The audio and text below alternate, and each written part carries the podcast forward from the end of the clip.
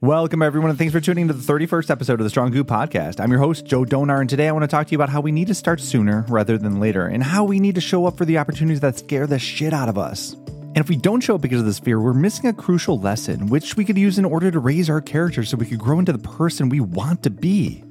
I'll get to that here soon, but if you like what you hear in this episode, please share the love and send this episode to anyone you know who's looking to dig into the soul of who they are, so they can learn to fix what they don't want to be, but go about it in a more loving and kinder way, so they can start finally loving themselves completely. And you could also support the show by clicking the like button and follow the Strongoo Podcast for weekly tips and tricks for self-development. All right, let's go!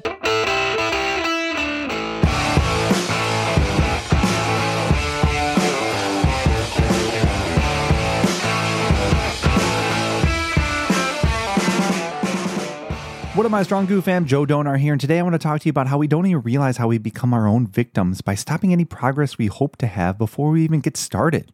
And you know that old saying, right? Think before you act, which in my opinion is the correct approach to have in life, but I believe in some situations we need to act before we think, because it all depends on the quality of the thoughts we conduct in our troubled minds. And to see how troubled our mind is, just think of the type of thoughts you may experience by asking these couple of questions. Are our thoughts positive, which will spark energy and motivation, where we actually get excited about having a plan and following through with it until the very end, like starting school or beginning a new relationship? Or are our thoughts negative, which is never good, and at this point, this is where we want to start implementing the act before you think approach. Oh, and before I go any further, this act before you think approach only applies to the good things you know you need to do, but it's really easy to push these thoughts aside, because we typically never really need to act upon these good thoughts that we just thought about. And so, to act upon these good intentions we have for ourselves or for others, we most of the time have to go out of our way, so to speak, to pull us out of our routine behavior that we come to know and love. Some examples of this would include knowing that we should get up and work out, but we hit the snooze button instead and fall right back asleep. Or maybe we know we need to have a hard conversation with our partner, but we ignore them instead, letting the resentment grow. Doing the uncomfortable is super hard to do, and you want to know why? Because there's no immediate consequence for us not acting upon the desired good we think we want, but don't necessarily need at that moment, because we have to go totally out of our way to make it happen, so why would we if we're totally comfortable with our familiar patterns that we perfectly perfected, for better or for worse, right? And most of the time, it's the latter.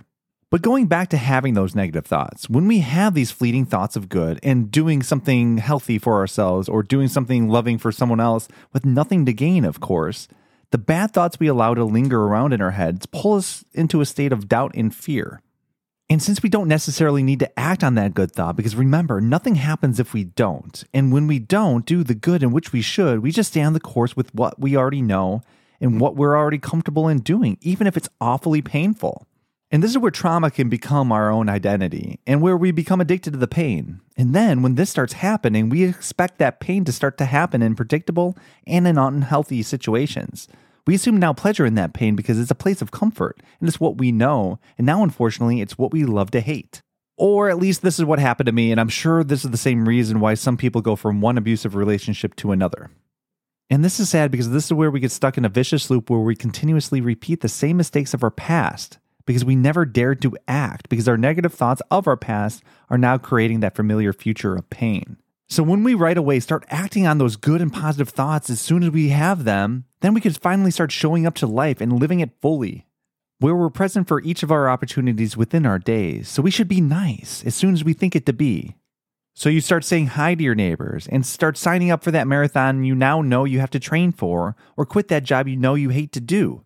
And the cool thing is, once we get the ball rolling on actually acting upon the good deeds we think to ourselves, it creates a sort of snowball effect that slowly turns into an avalanche of positive energy that gradually transforms our lives for the better, because now we're actually sharing the love we have and not just keeping it in that negative state of fear that makes us get stuck in that damn waiting place again. But the biggest takeaway here is that we have to quickly act on the good that we think so our bad thoughts don't kill the good ones, and then we're stuck and frozen in fear. This is where we wind up being a copy of a copy of a copy, except our version is a little bit more faded than the faded one before. So quickly take action, and don't ask how. Find your passion, because the moment is now. All right, guys, that's it. The song I want you to listen to whenever you get a chance is called I Want More by Kaleo. It's an amazing song that tells us it's okay for wanting a little bit more out of life. Anyways, though, love happy, my friends. Thanks for listening. And remember, the work is the journey, and the journey will forever be the work. Till next time. Peace.